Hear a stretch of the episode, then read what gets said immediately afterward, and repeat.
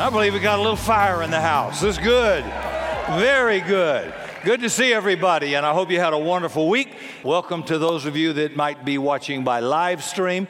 Just picked up some friends from our church who are in Costa Rica. Just sent me a nice text, and so they enjoyed the service all the way down there. You know, Luther had the printing press, Billy Graham had TV. Our generation has social media, the internet. Big advantage. You can connect with the world almost instantly. So I'm glad to connect with you and glad you're here. We're in a series called Your Life Matters. We talked about the first week, identity, and we talked about how you get identity from a family first. Everybody is born into a family. Nobody got here by a stork. You were born from a womb into this world through a family. Might have been a good one, a broken one, but you were birthed into a family. And that's where you kind of picked up an idea, right or wrong, who you were, what you were about. You'll never be anything. You'll never do anything. Why can't you be like your sister or your brother? And so a lot of our misshaped identity comes out of a bad family environment. God only has two families, a natural family, that's what you were born into, and a spiritual family. So you're born into the first family through the flesh. You're born again into a spiritual family, the family of God, the church, by the Holy Spirit when you accept Jesus. The first birth through a womb gives you your gender, male, female, gives you your race, African American, Caucasian, Hispanic, Asian, Italian, whatever. And it gives you your nationality, Italian, American, Iraqi, whatever. How'd you get that? Birth, natural birth. So if you are born of the Spirit, then you lose that. You now, God says, now there's no male, no female, no Jew, no Gentile, no Caucasian, African American, Hispanic. You are one in Christ Jesus. So we're birthed into His family by His Spirit. It does not have a racial identity. Sorry. It does not have a gender identity. It does not have a political ideology. It has a spiritual unity. It has a Father who's not abusive, who loves you. He says, I've got great plans for you, and I've never changed my mind, no matter how sorry you've been or how bad your past has been. I haven't changed my mind one bit about how valuable you are and what my plans for you are. They're good. They're not evil. And so I learned to get my new identity in this new family from what God's Word says, from my Father. And it rebuilds self-esteem, restoration, a fresh perspective of who I am and what I can do by being birthed into that family. So I urge everybody, this is not a country club. This is not a white church, a black church, a Hispanic church. This is not a denominational church. It's just a church of Jesus, and it ought to have every kind of race in it, every kind of people in it, doing all kinds of things. I'm just one among many in a great family. And I love my family. That's why God uses the terms brother and sister. That's family talk. And that's exactly what we are. We're family. Hey, brother, how you doing? Hey, sister, how you doing? Well, would you welcome to the stage brother Jerry or something? Because that's family talk. And so you're in a family. This is the Summit family. God's got a great big family. Most of our problems in America are not political or educational or economic. Primarily, they are spiritual. Always has been, always will be. So we're going to look at a guy in 2 Samuel chapter 6 by the name of David. And David had a plan for his city. And God has a plan for the cities and for our nation now. And the key is the church working together and doing some key things to bring God's presence and power to a city, to your school, to a college, wherever you are. You're going to find out your life matters so much that God wants to use you as an instrument to carry His presence wherever you happen to go. They couldn't do that in the Old Testament. They had to carry a box called the Ark of the Covenant. So 2 Samuel chapter 6, verse 3 and 9. They set the Ark of God on a new cart and brought it from the house of Abinadab, which was on a hill. Uzzah and Ahio, sons of Abinadab, were guiding the new cart with the Ark of God on it. And Ahio was walking in front of it. David and all Israel were celebrating with all their might before the Lord with all kinds of musical instruments and cymbals. When they came to the threshing floor of Nahon, Uzzah reached out and took hold of the ark of God because the oxen had stumbled. The Lord's anger burned against Uzzah because of his irreverent act. Therefore, God struck him down, and he died right there beside the ark of God. Then David became angry because the Lord's wrath had broken out against Uzzah. And to this day, that place is called Perez-Uzzah. David was afraid of the Lord that day and said, "How can I bring the ark of the Lord to me?" Well, here's a king. He's got a great desire, a good desire, to bring the presence and power and glory of God to his city, Jerusalem. I kind of live with the dream that one day we can live in a nation that's more Christian than pagan, where my kids can go to a secular school, be a Christian, and still be part of a majority. That's not going to happen by some mystical fog settling over a community. God's got a plan. And God's plan, because your life matters, is for his people to carry his glory to the cities. Now, David tried to do it, but he did it the wrong way. Instead of carrying the ark of God on the shoulders of the priests, he took it and put it on a cart pulled by oxen. So the ark was designed to be carried, not pulled. And the good news is that because of the death, burial, and resurrection of Jesus Christ, all believers in the New Testament are priests and kings unto God. You could not be a priest and a king in the Old Testament. Hezekiah, Uzziah, some of these kings offered incense illegally and were smitten in their face with leprosy and died because they violated God's law and crossed over into the priesthood as a king. That was forbidden. So Jesus comes along in the new covenant, and he makes us king priests. So now we have authority to bind, to loose. Whatever you ask in my name, I will do it. Resist the enemy. He will flee from you. Authority, kingship. Didn't have that in the old covenant. And I'm a priest. I offer sacrifices. I can talk to God personally. I don't have to go to an earthly priest. I am a priest. I am a king. And the Bible says there is one mediator between God and man. How many? One. The man Christ Jesus. Mary isn't there. Mary is a precious, godly, virtuous woman to be honored and respected, but she's not your intermediary. You might as well put your mother-in-law on the dashboard and you'll do just as good. There's one, uno, mediator between God and man, Christ Jesus. And so my prayers are only and always directed to him, and I have the right of direct access to the Father. You didn't have that in the Old Testament. You had to go through the priest.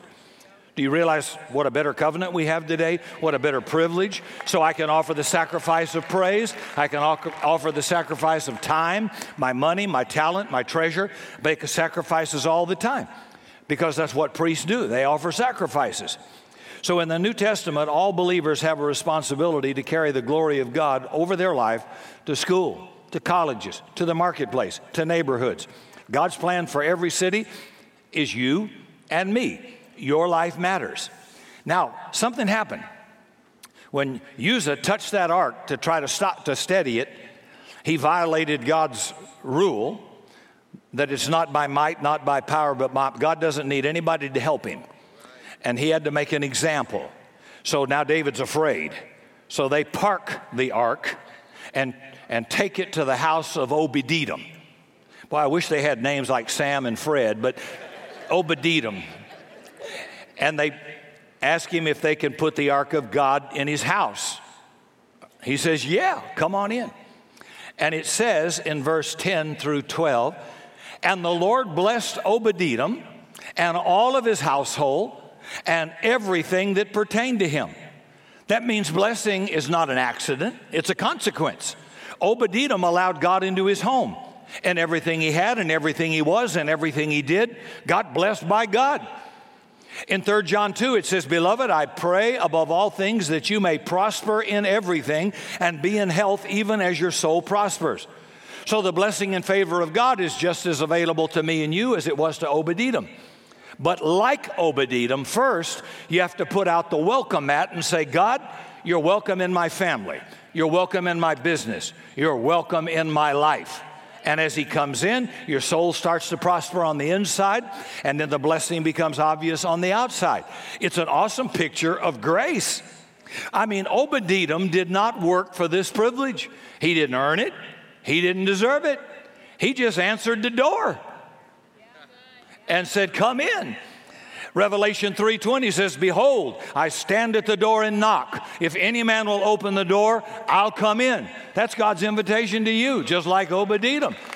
And when he came in, look at all the good stuff. Obed-edom didn't work, didn't deserve it. He just answered the door. And when you invite the Lord in, he changes everything. Everything Obed-edom did and everything he had, Scripture says, was blessed. His health got better. His dandruff cleared up. His kids stopped fighting on the way to church for 3 months. He'd plant crops that'd explode out of the ground. His cows gave different flavors of milk. I mean, the dude had it going. What did he do for that? He just invited the glory of God to come on in the house. For 3 months it stayed there. I would that you prosper and be in health, even as your soul prospers. Let God into your life, your family, your business. Deal with your heart. Deal with your attitude. Welcome the presence of God in your home. Bless the rooms of your children. Ask God to use those kids. I want the favor of God on my family. I hope you do. I pray for my wife to be fruitful in every way except childbearing. I bind you. No. I pray the presence and favor of God over my finances. You should too. It's right to do so. It is scriptural to do so. Verse 12, it says, "So David brought the ark of God to the city of David." Now remember, David's watched for 3 months. Nothing bad's happened to Obed-edom. Everything Obed-edom does, everything Obed-edom has is getting blessed. And David's watching it. And David's not jealous. He's not critical. He's not insecure. He said, "I want that blessing of God over my nation and over my people." That's a good thing. See? When you see the favor of God on another church, another person, another family, don't get negative. Don't get critical. Just say, "I want what they've got. Lord, I want your blessing on my life too." That's important. So David went up and brought the ark of God from Obed-edom's house to the city of David with gladness.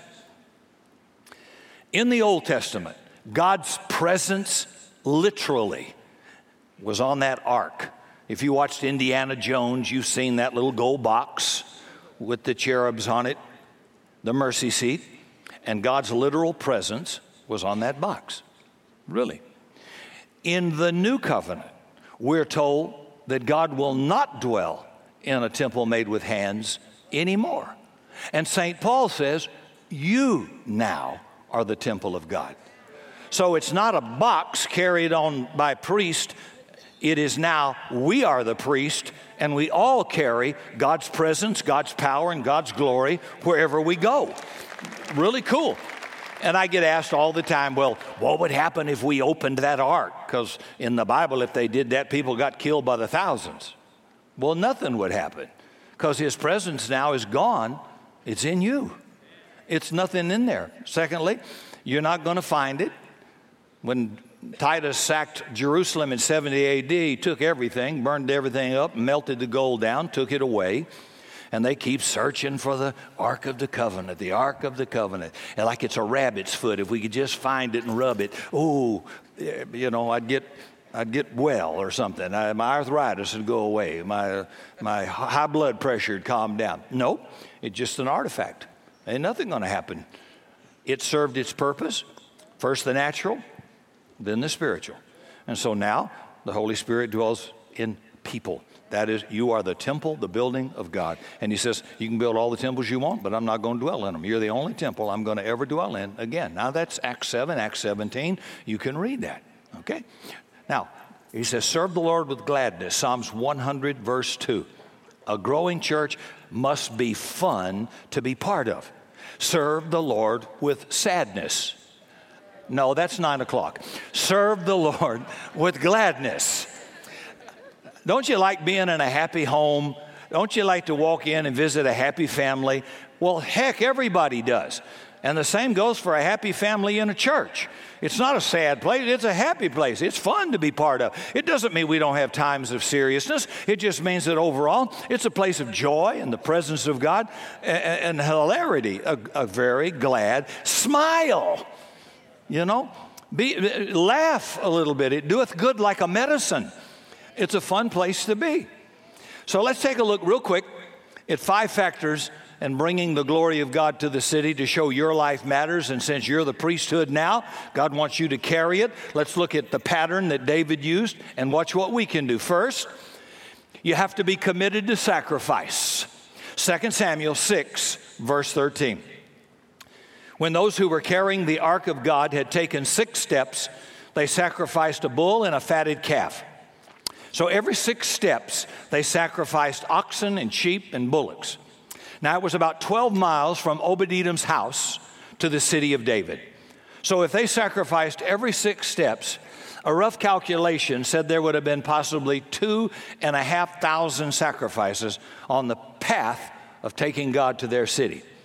If we're going to see a revival of any kind, there has to be a revival of passion for lost people, a passion for the power of God, and a passion for a spirit of generosity. That's what sacrifice is. David was sacrificing because of who God was and because of what God was about to do. He was sowing in advance and preparing the way for God's awesome power through the act of sacrifice. He sacrificed his best, time, talent, and treasure. You know, when you withhold, you rob God of the opportunity to express his essence and nature, which is he is a generous and loving Father. Generosity characterizes this God. Good gifts come from a loving Father. If you had one in your natural family, you know what a blessing that was. Well, your heavenly Father's a better one. Luke 11:13, if you, fathers, broken, fallen, imperfect, if you being evil know how to give good gifts to your kids, how much more will your heavenly Father give to you, to those who ask him? And I love what I love. I love to give. I love to sacrifice to what I love. Sacrifice is something that hurts. Something you don't typically just want to do, that's not comfortable in doing. When you give something you won't miss, that's not a sacrifice. When you give something away that doesn't work anymore, that's not a sacrifice. And that's what most Christians do. Why is it called give to God the sacrifice of praise? Because I didn't feel like it. That's 9 o'clock. They didn't do much sacrificing. And some of you don't either. But it is a sacrifice when it means a lot to you. I've been married 41 years to this picture of estrogen sitting over here, and I have to sacrifice a lot. I do things with her I don't want to do. I'll watch a movie I don't want to go see because she wants to go see it. I'll do things when my flesh doesn't want to do it. You don't mind sacrificing and being generous with people you love. Any of you young men in here or any of you old men that remember when you dated and loved somebody, money just flew out of your pocket? You might have been poor or rich, but what you had came out. But am I lying? No. You didn't say, oh, crud, I got to spend some money on glory at night. No, you couldn't wait to get the car and go to a movie or go get a hamburger or something, or buy a birthday present. And that's it. It's just easy to do it when you love someone. Then you have children. And I can't do enough for my children, but I'm limited by how much I make. I'm limited by my ability and opportunity. Now I have grandchildren, and I love them equally, and I want to do good things for those children. And sometimes God will remind me while I'm busy trying to provide and do something for them. If you think being fallen and broken that you have such love for your children and would do anything if you had the power and the money to do it, how much more will I do for you, if you'll ask me? And I get all overwhelmed by that sometimes. That's the kind of daddy we have. Every kid should have a generous daddy. He should be an easy mark, particularly for daughters. Should be. Now, I don't get bewitched. I don't get witchcraft. I don't get finessed. I don't get seduced. I am a willing participant. I know what's going on. But I love to do it. And when we love God, my goodness, what an opportunity to sacrifice our time, to serve, our talent. Whether you sing, play, run a camera, have whatever it may be, hospitality, your treasure, your finances, making sacrifices. There is, you know, there's no cost in death. If you have a dead child, he doesn't cost you a dime. But if you have a child alive and growing, he's going to cost you to the day you die. That's the price of life. A growing church, a growing family is always going to have need. And there will always be a need to sacrifice till the day we leave this earth.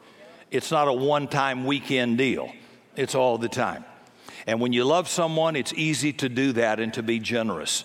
You have to question someone's love for God that resents any sacrifice. So if you sow, you reap through the act of sacrifice. Giving is an indicator of what you think about your God, just the same as it is husbands that give up, won't buy clothes for themselves, but will buy for their wife to have something nice to wear because of the love for them. It's a sacrifice.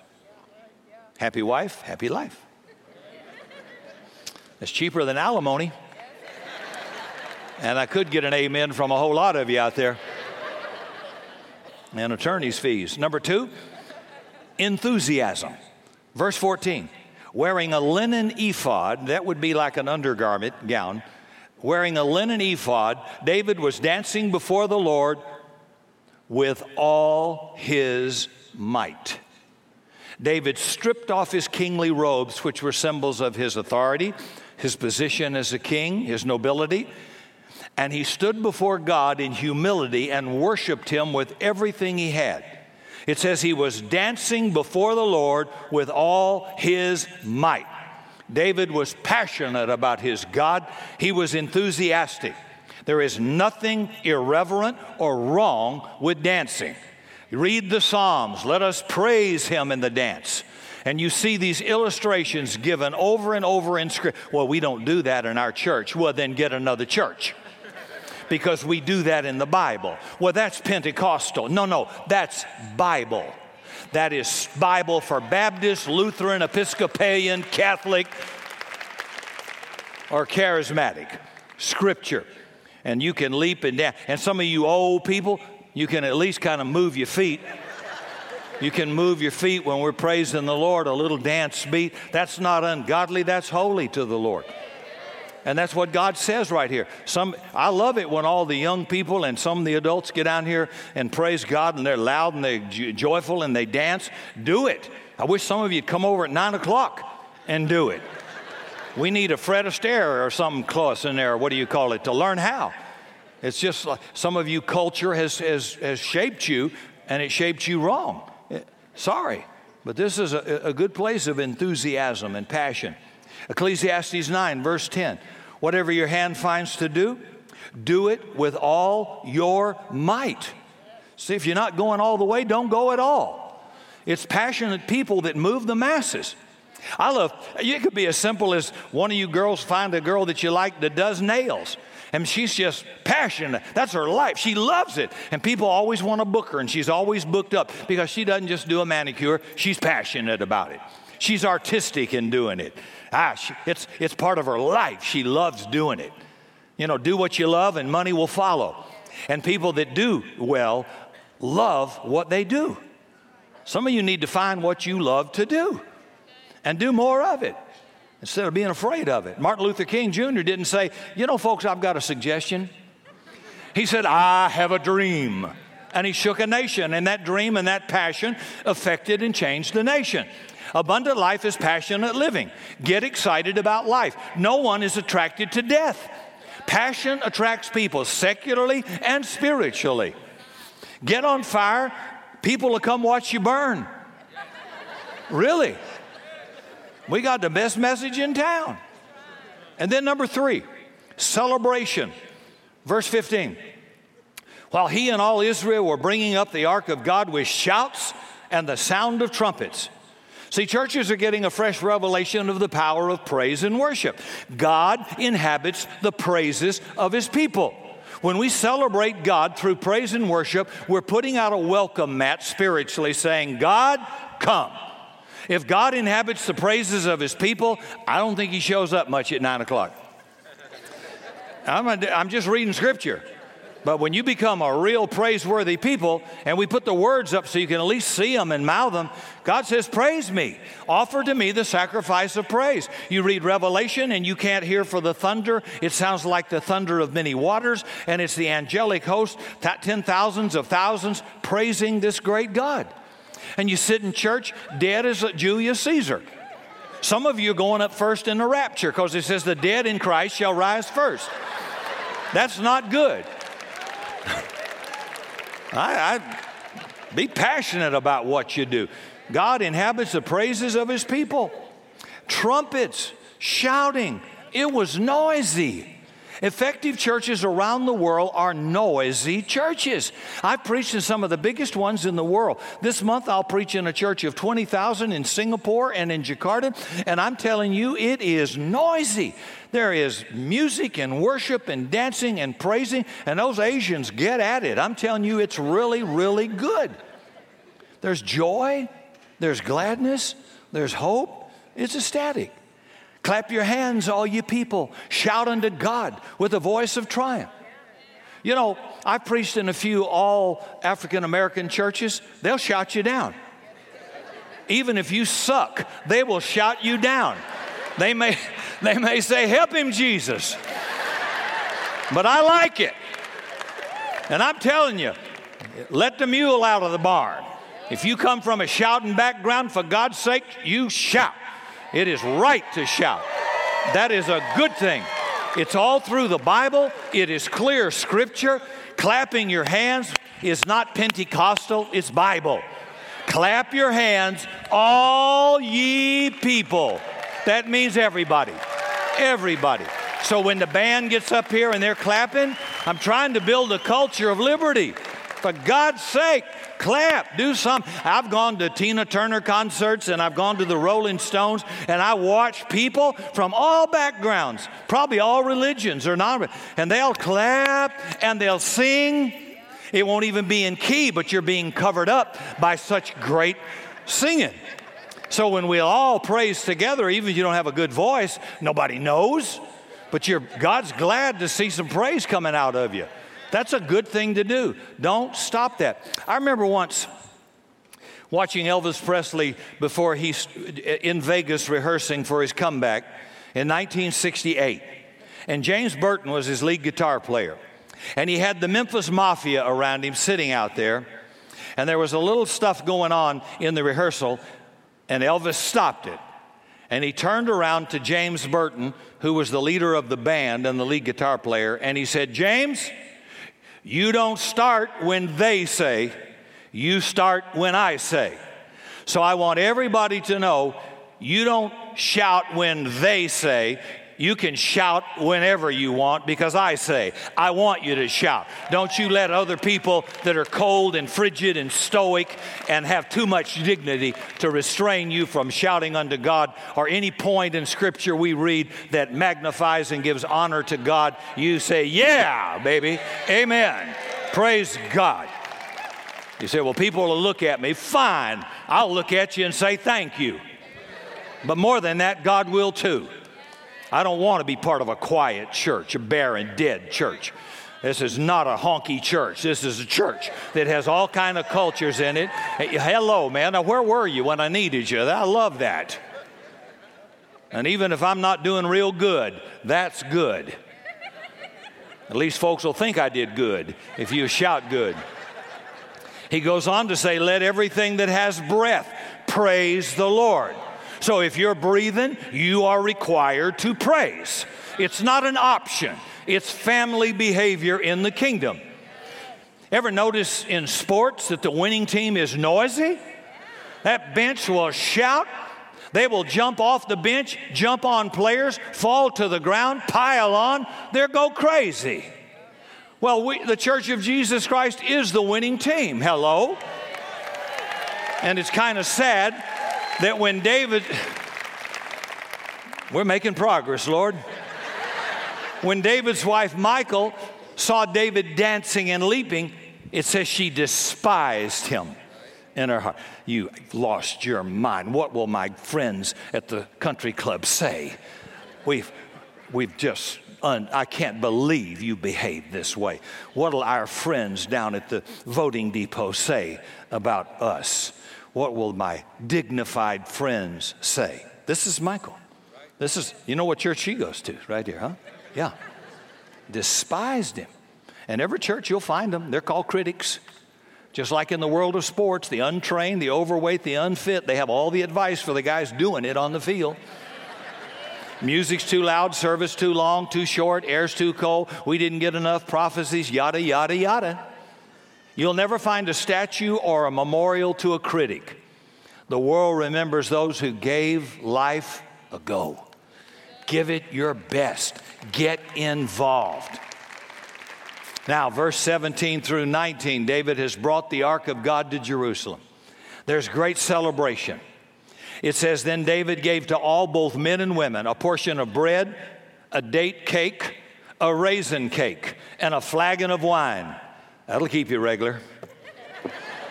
That's like a bran muffin and coffee. David, I have an unsanctified mind, okay? I put myself in this thing. David's got a blast. He's brought God to town, and they're in a party mode. And then he comes home to bless his household. Honey, I'm home. And the temperature drops 40 degrees. Boom. And Michal meets David with sarcasm. How glorious was the king of Israel today, dancing before the eyes of the servant girls. Disgusting. Number 4, boldness. This is verse 21 and 22.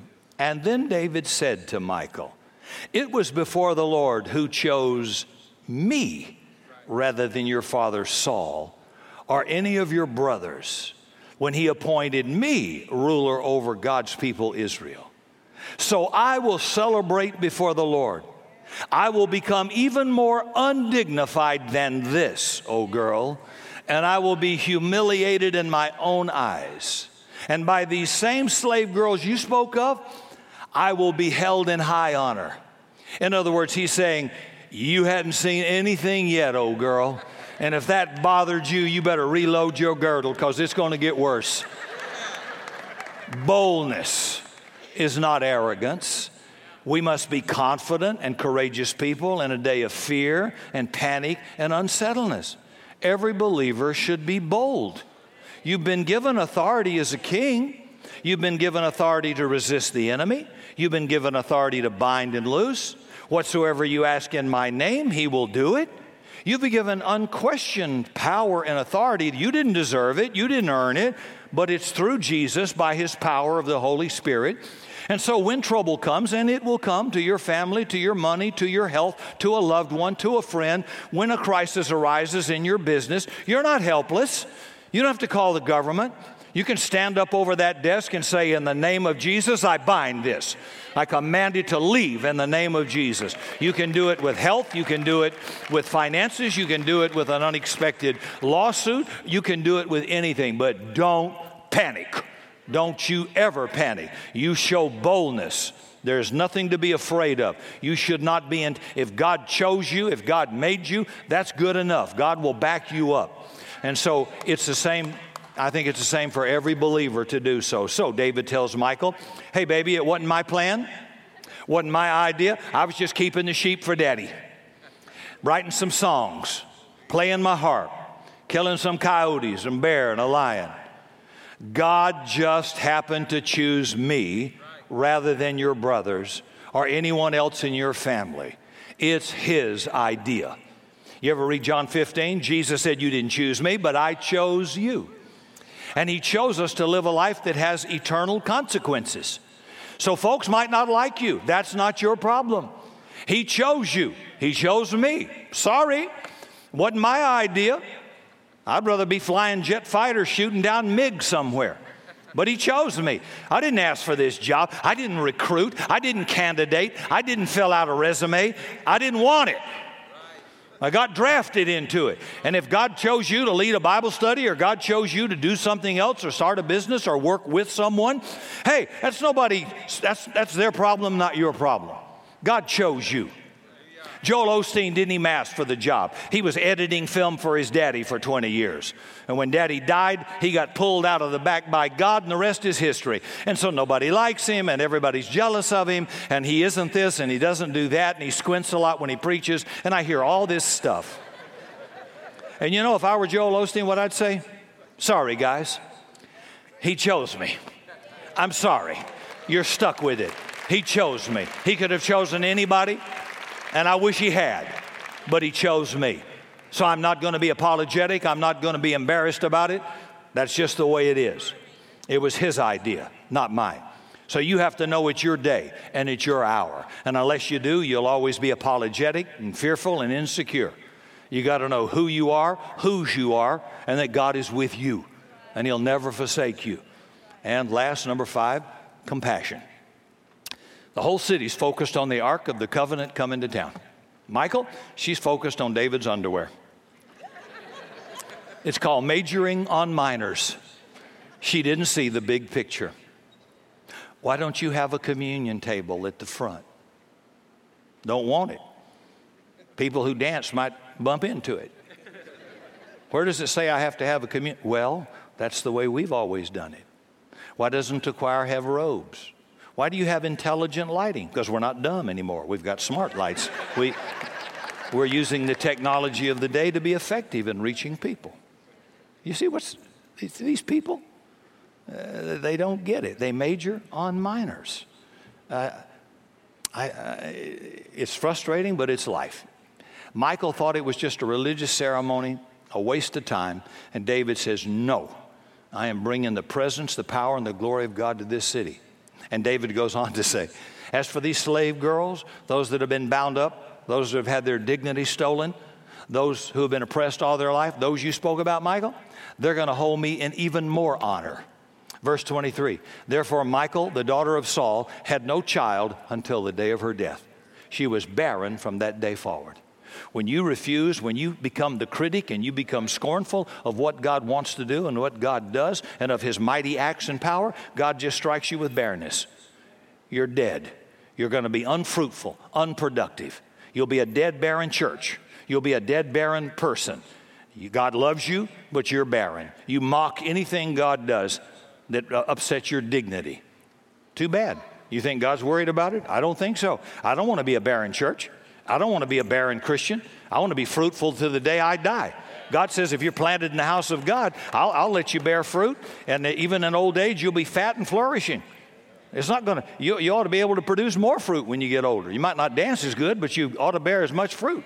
You ought to have most of the dumb out of you by now, and you ought to be a little smarter and a little more effective. That's a good thing. That's a good thing. You don't need more therapy, more counseling, more handouts. You need freedom. The ark represents the presence and power of the Holy Spirit. And you and I are called to carry that presence where we live, work, and play. I was just thinking of how innocent things become really cool things. I walked through I think I was at BJ's having a bowl of chili with somebody, Nathan or somebody, and I walked right by, and there was Danelle Kimbrough, and she had one of her girlfriends buying her lunch, witnessing to her, trying to get her to come over and visit church. And I happened to walk by at the same time. And so we were there to extend friendship and be a witness right there over something simple as lunch. I see George Arujo sitting out here, and I remember something else even more simple. I was over at Nico LaHood. I didn't know George back then, just a little bit, but in the church. But I knew Nico, and so he was showing me the damage done to his house by a contractor who took about $120,000 and tore up the house. Going to remodel it, tore it up. Just a disaster. And he didn't know what to do. And I'm standing there looking at it with him, and I says, you know, I got a friend, and he does this kind of stuff, and at least he could give you an assessment on what ought to be done and its approximate cost to make it right. And I'm sure he'd look at it if I asked him, so I just picked up my cell phone. This is casual. No real spiritual thinking. And I called George, and I said, George, I'm over at a friend's, Nicola Hood's house. It's all torn to pieces. Could you make an appointment and come by and take a look at it and see what it would need to get fixed or something? And George says, well, I just happen to be on 281 with the family. I'm just about a mile from Borgfield Road. I'll just come right now. So he drove in. He doesn't know Nico. Nico doesn't know him. And they get introduced. Make a long story short, over the preceding months that go by, they build a friendship of trust. George ends up remodeling the whole house beautifully. They build a friendship. And then those two start a Bible study at Tuesday for people who are primarily unchurched or they've had a bad church experience. They come from Catholic backgrounds, no background, dropped out, not interested in church. Some of them are CEOs, lawyers, different people in the political community as well. And they sit down there, 30 or 40 of them, at 6 a.m. on Tuesdays. And here's George and Nico now off a dumb cell phone call, a divine connection, and now the glory of God was affecting hundreds of people, and now they're on Thursday night for a whole church is welcome to come doing the same thing, and the impact of that one connection carrying God's presence. I know a Christian friend that's trustworthy, hooked up that person, their influence brought God's glory to a whole impact of people, and their lives can be changed, transformed, and helped through something as incidental as a lunch, a meeting someone, and hooking somebody up. You just never know. You're carrying God's presence all the time. And so Luke 24:49, Jesus said, go into the whole world, but be sure you've got the glory on you, and wherever you go, live out what I demonstrated. Luke 4, verse 18 and 19.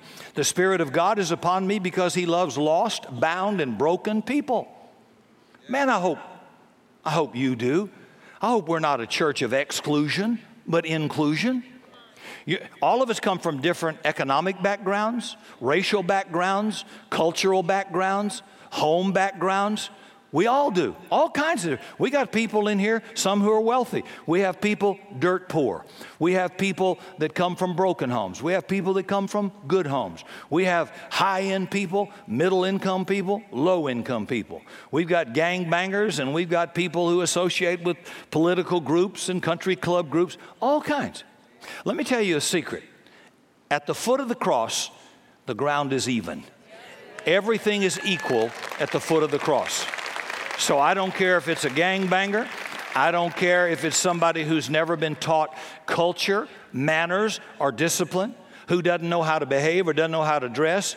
When they come into the family, like my home, throw out the welcome mat. Come in. We're so glad. We're honored you're here.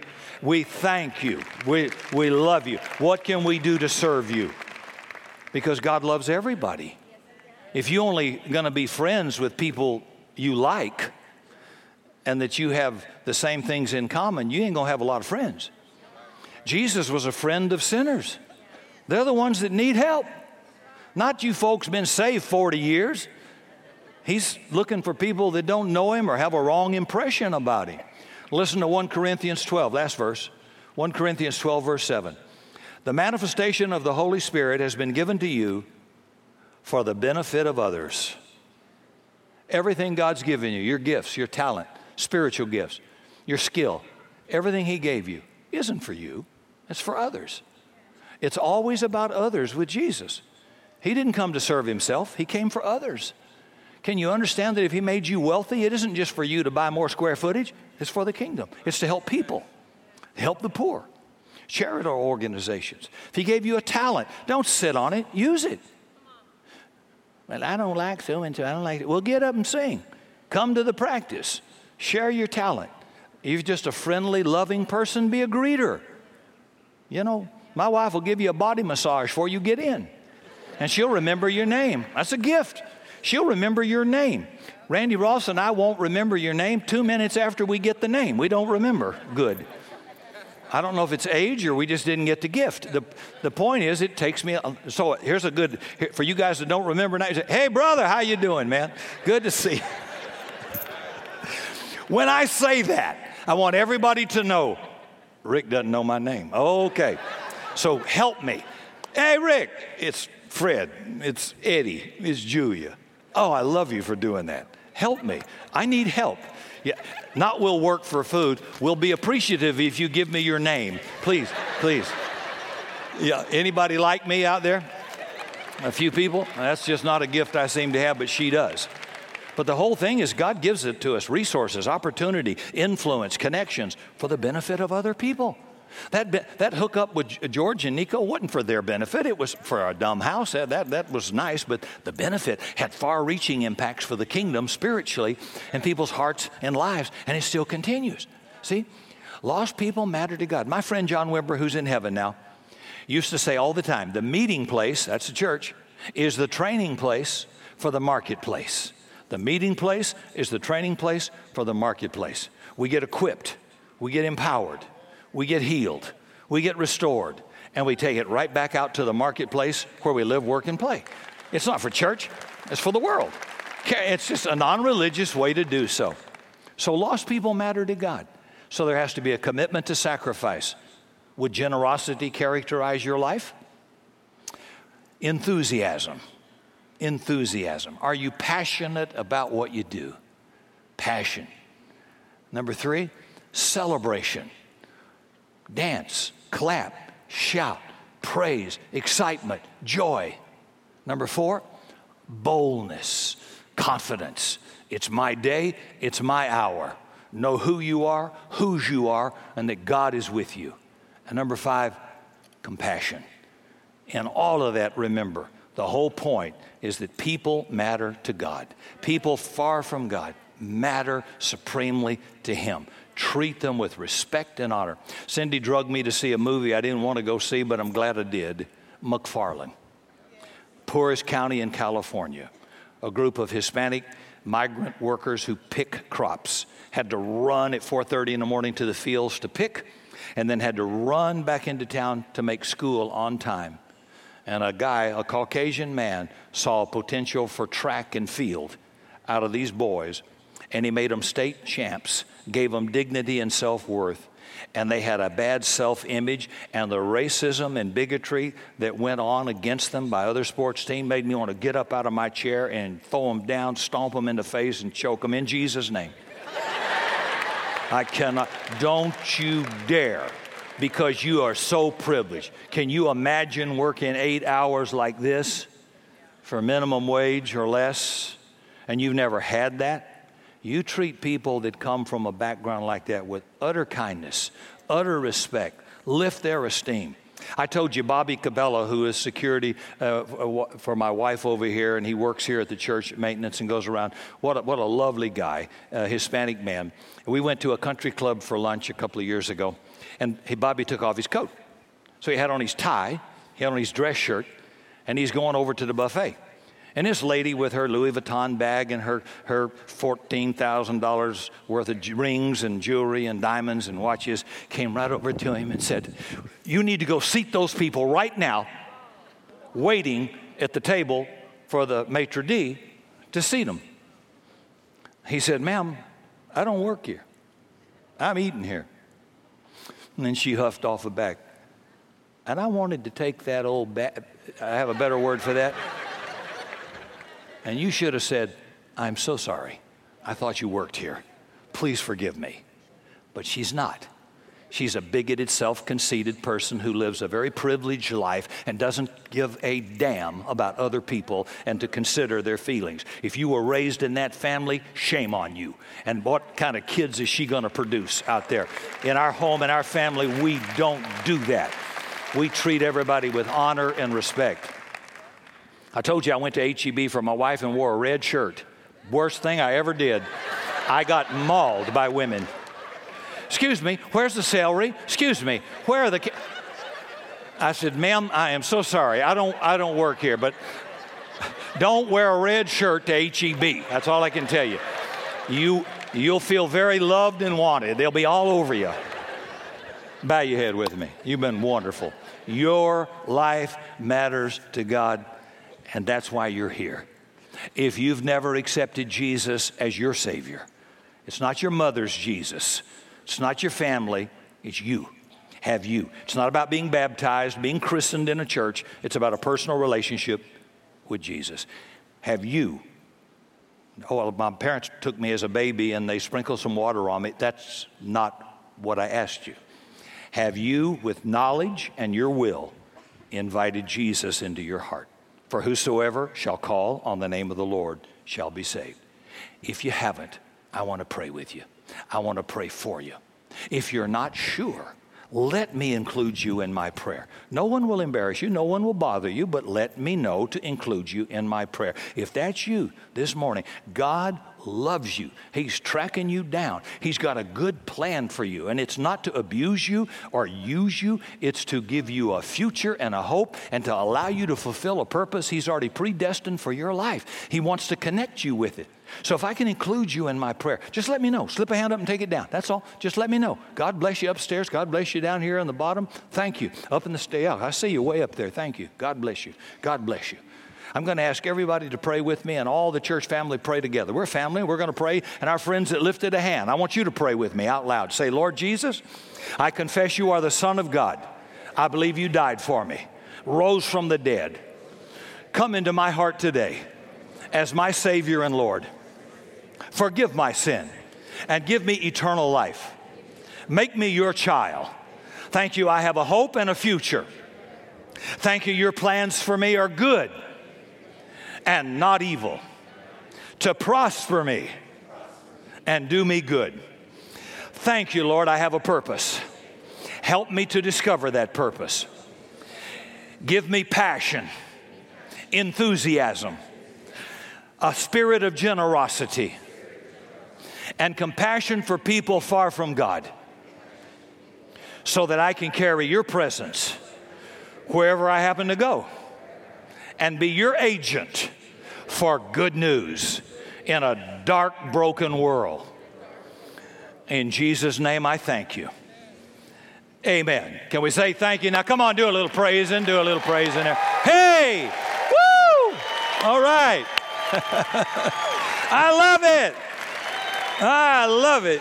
Get noisy. The coyotes always got that sign out there when there's prayer. Get noisy, get noisy, get noisy. Well, we're rallying around our great King, our great God. I need him all week. How about you?